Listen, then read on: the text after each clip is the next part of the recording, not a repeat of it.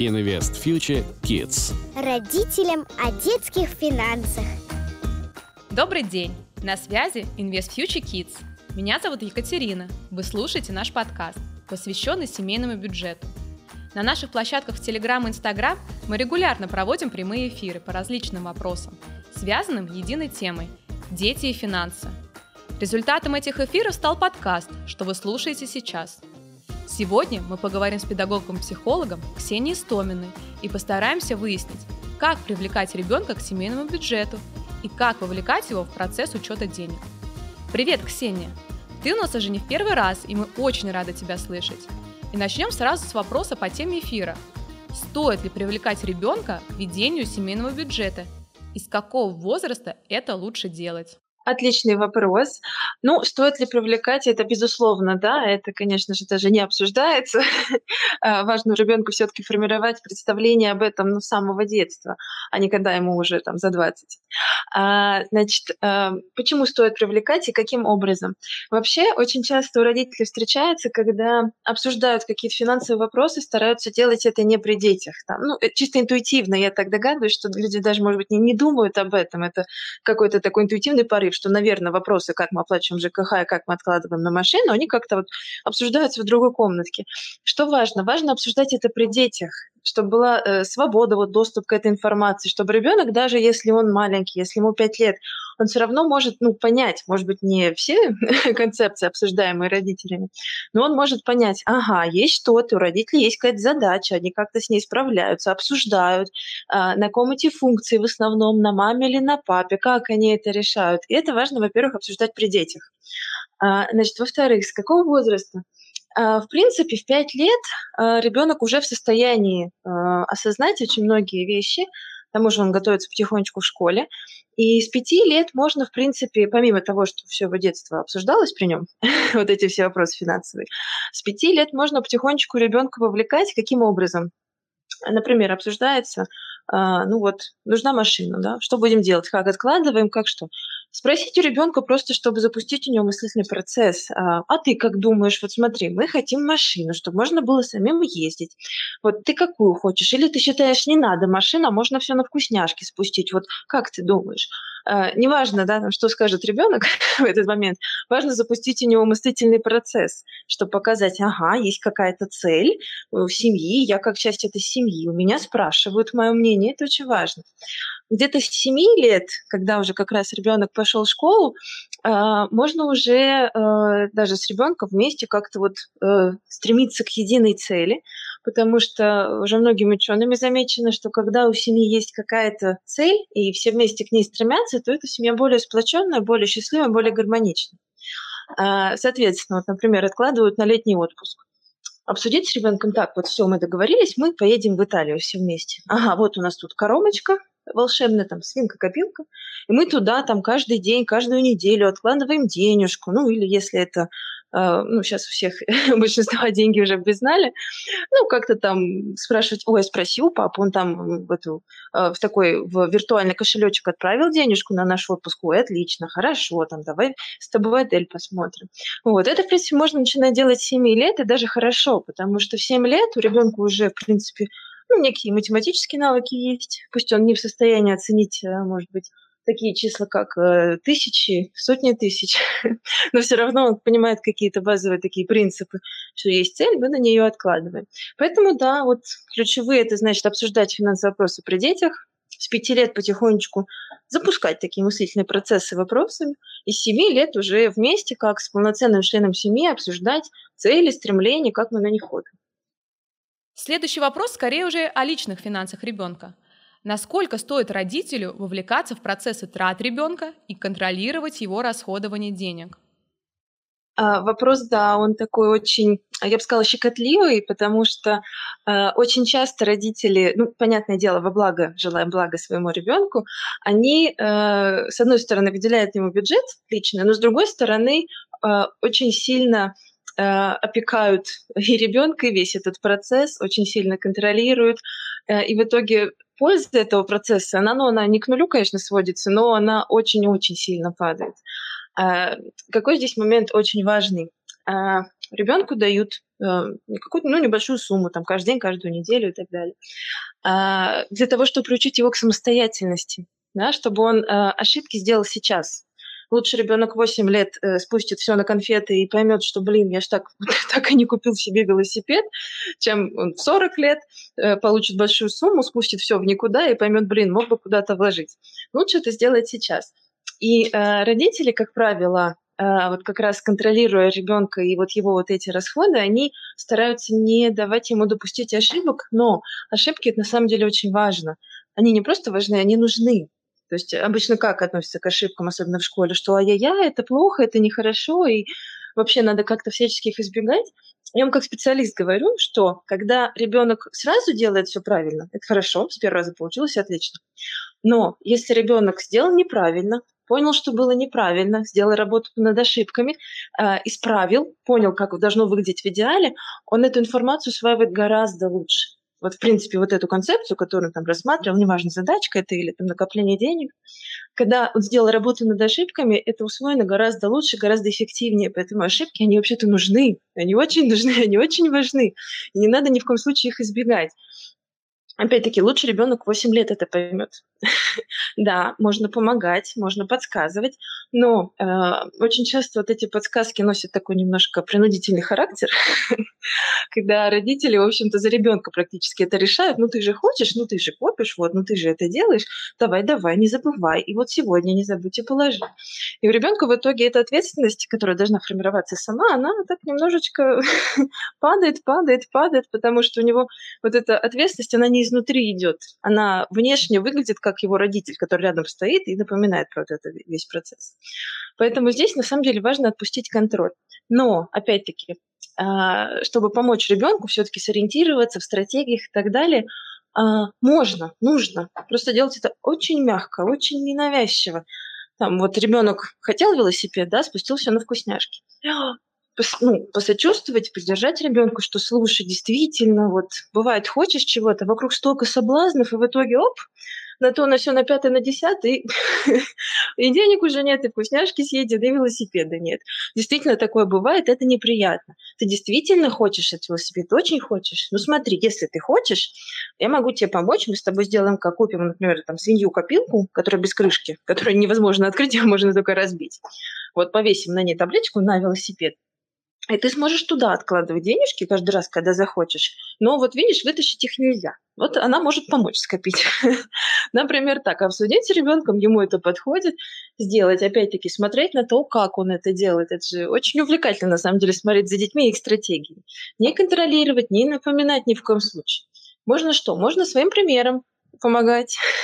Например, вот стоит свинья-копилка ребенка, рядом поставить свинью-копилку мамы, свинью-копилку папы. Да, и вот э, на мамины написать, например, там, на тушь Диор, на папины там, на парфюм Ланку.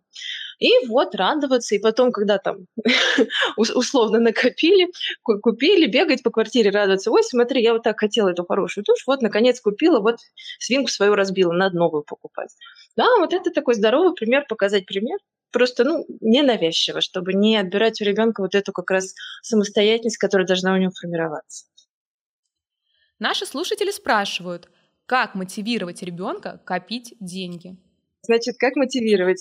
Э, в принципе, ребенок ну, потом становится взрослым, стратегии те же остаются, нам всегда нужна цель да, вот э, мы взрослые, да, если просто откладывать деньги бессмысленно, ну, как бы, ну, зачем? Нам нужна цель, на что это есть, да? А зачем они просто валяться будут? Нет, вот я хочу это, я хочу пятое, десятое. Ребенку то же самое, чтобы мотивировать, ему нужна цель, э, то, чего он хочет. Если э, у ребенка, ну, нет какой-то такой цели, а почему ее создать? в конце концов, сходить в магазин с ним, в детский, посмотреть, и он скажет, боже мой, какой робот. И сказать, слушай, он довольно дорогой, вот, мы с папой вот пока купить не можем, но ты можешь на него накопить. Вот, если хочешь, есть там, можем тебе и семью копилку купить, можешь так сам откладывать. Вот смотри, мы посмотрели, сколько он стоит, вот запишем себе. Можешь откладывать, потом его купить. То есть э, просто важно ребенку помочь с целью, определиться с целью. Ну, а далее уже из э, обсужденных вопросов там уже смотреть там, если спустил все на вкусняшки, поддержать, сочувствовать и сказать, да, если действительно хочешь, давай решим, как ты сможешь этого добиться. Семейный бюджет это очень важно, но как правильно поступить, если ребенок просит ему выделить дополнительные деньги на что-то, например, Раньше выдать карманные деньги в случае, если он потратил все, что ему выделялось, или на покупку подарка на день рождения другу когда начинаем давать деньги, э, желательно делать это каждый день, потому что, да, ребенок еще не очень умеет управляться с финансами, э, и важно там каждый день по чуть-чуть ему давать, чтобы он видел каждый день, знал, что это у него фиксировано, чтобы мог уже продумывать, рассчитывать, что, ага, сейчас у меня 10 рублей, через 5 дней у меня будет 50 рублей и так далее. В принципе, как бы там уровень счета там, первого-второго класса справится.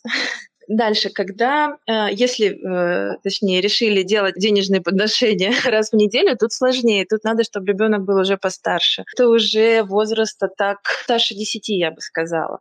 Потому что до этого возраста ребенок все-таки учится там, распределять их, на что-то копить и так далее, чтобы ребенка сразу не грузить всем, э, не грузить возможностями, там, разными стратегиями, разными целями, способами накопления, чтобы все-таки это по чуть-чуть было было вот э, уже после 10 лет, э, я считаю, можно уже действительно перевести на раз в неделю. Да, это будет хороший опыт, чтобы ребенок уже рассчитывал, ага, так, теперь не каждый день, теперь я сам рассчитываю, сколько в день я могу потратить, могу сразу 500, а могу ничего, могу по чуть-чуть.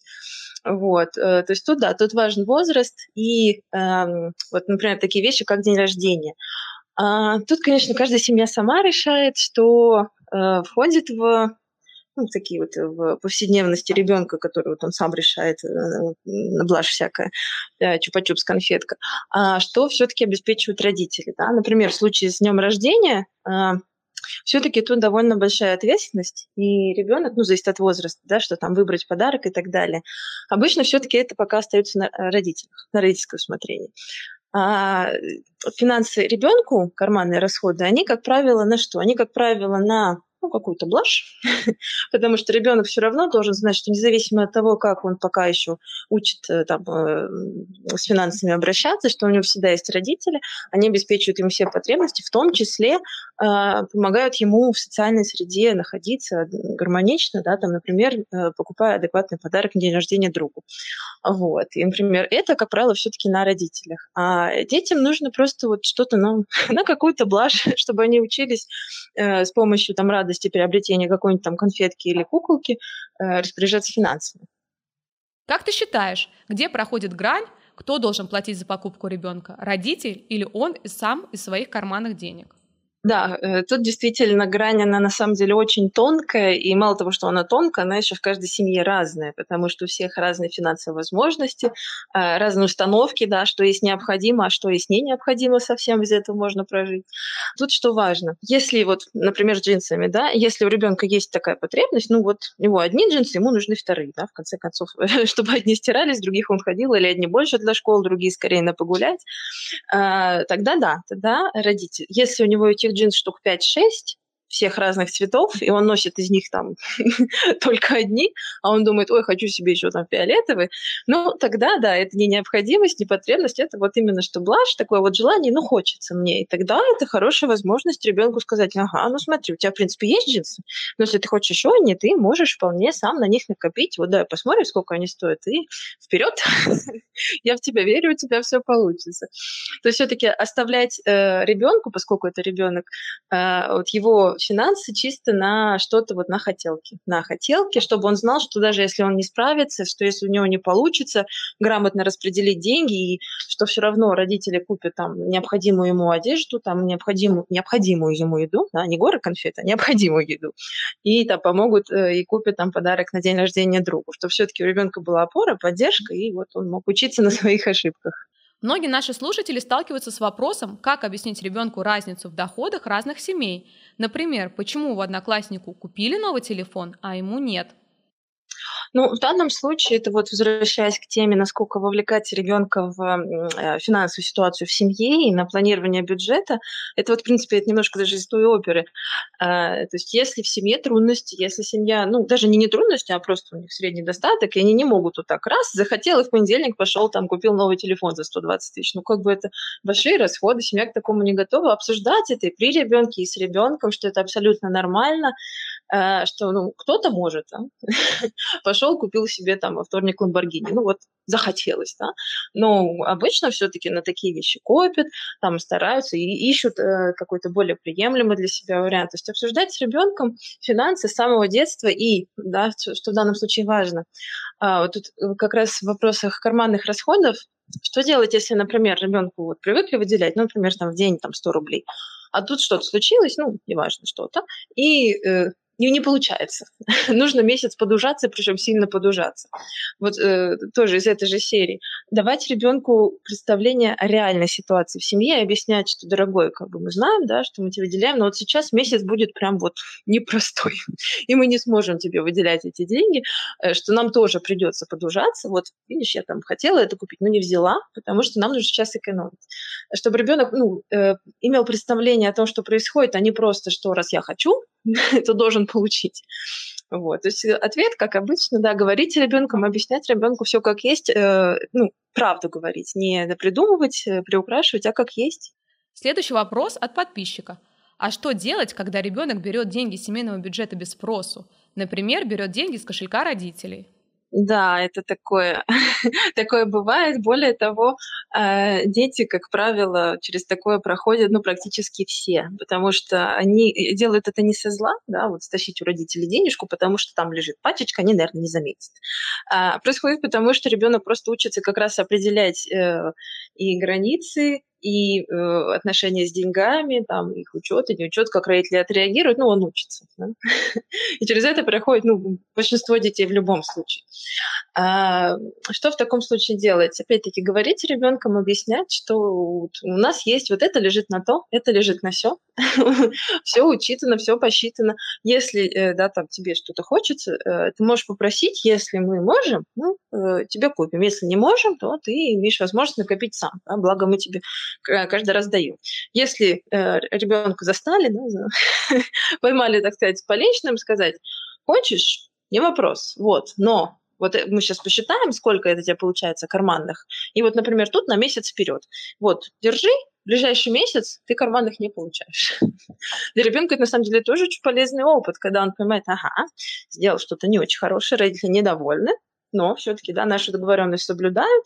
И вот теперь вот у меня есть возможность не раз в день получать, а целый месяц как-то учиться э, распоряжаться. Продолжим серию вопросов от наших слушателей. Что делать, если ребенок слишком добрый и постоянно одалживает деньги своим одноклассникам и друзьям, а они, конечно, не возвращают? Тут важно с ребенком говорить и общаться, э, безусловно. То есть, с одной стороны, там, поддерживать, что то, что ты добрый человек, это замечательно, это прекрасно. Но да, получается, что мы вот даем денежку и тебе, и тому, и всему, и пятому, и десятому. А, ну, как-то это уже не очень комфортно. Да? Получается, что мы там, тратим деньги на чужих детей. Если разок-другой там, угостить их мороженкой, это можно, но постоянно так делать, э, ну, Просто да, объяснить тогда, какой смысл тебе давать да, такую сумму, да, если ты вот ее на других людей в основном, в принципе, и расходуешь. Просто объяснять ребенку свои чувства, свои ощущения, потому что обычно родители как? Не делай так, Просто не делай. и не объясняя, почему, сказать, что вам обидно, потому что вы там работаете, вы стараетесь, вот вы заработали, вы радостно даете ребенку денежку, сказать, вот, держи, купи себе, что ты хочешь, или отложи там на что-нибудь накопи. А ребенок это расходит на других, что вам, ну, неприятно в конце концов, как-то вы, вы работали, чтобы обеспечить своего ребенка, но не чужих. Это на самом деле дети очень ценят, когда с ними честно говорят и о своих чувствах, и своих эмоциях, впечатлениях, ощущениях вот этой ситуации. А я думаю, эта ситуация вам, ну, не очень приятная. Тут на самом деле, да, такой складывается э, неплохой портрет спасателя. Вот если говорить про вот эту вот ряду жертву, преследователь, спасатель, то вот есть, да, такой спасатель, который всегда поможет, всегда выручит, что на самом деле, конечно, не есть хорошо. В принципе, если уж говорить на чистоту, психолог — это, в принципе, та же роль спасателя, но хотя бы как-то проработанная более-менее, да, и э, там направленная на благое русло. Да, все-таки это становится работой. Но э, все-таки, да, тогда уже посмотреть, поработать и с ребенком и с собой, потому что он от кого-то эту стратегию все равно взял. Да? Э, поискать, где вы тоже так делаете, потому что ребенок, ну, с небес не берет все стратегии. Он берет его, э, эти стратегии от близких, значимых людей, за которыми он наблюдает каждый день. Поискать, где у вас, может быть, такое есть. Уж вполне возможно, что где-то вы так что-то делаете незаметно, и ребенок просто это скопировал в какой-то момент. Ну, поискать возможно. А, ну, да, тут такая роль спасателя. Почему может быть выгодна ребенку? Потому что он ощущает свою э, значимость и превосходство. Может быть, в данном случае, например, ваш ребенок это делает, чтобы почувствовать себя вот как ну, как э, лидер, как значимый человек, на которого ориентируются, вот э, там кому в рот смотрят, на чьи деньги смотрят. может быть, это просто способ завести себе друзей. То есть тут на самом деле очень много может быть вариантов, и просто следует об этом говорить с ребенком, смотреть, выяснять, от чего это, откуда это пошло. Потому что, да, вполне может быть, это просто способ завоевать доверие окружающих. Мы будем постепенно закругляться, Ксения. Спасибо большое за то, что нашла время принять участие в нашем эфире. Всем большое спасибо. Сегодня мы узнали много нового о ведении семейного бюджета и вовлечению ребенка в этот процесс. Надеемся, что вам было полезно. А пока, если вам интересны темы взаимодействия детей и финансов, подписывайтесь на наши каналы в Инстаграм и Телеграм. И помните, финансовая грамотность нашего общества завтра начинается с наших детей уже сегодня – Всем удачи, спасибо, что слушали нас. Invest Future Kids. Родителям о детских финансах.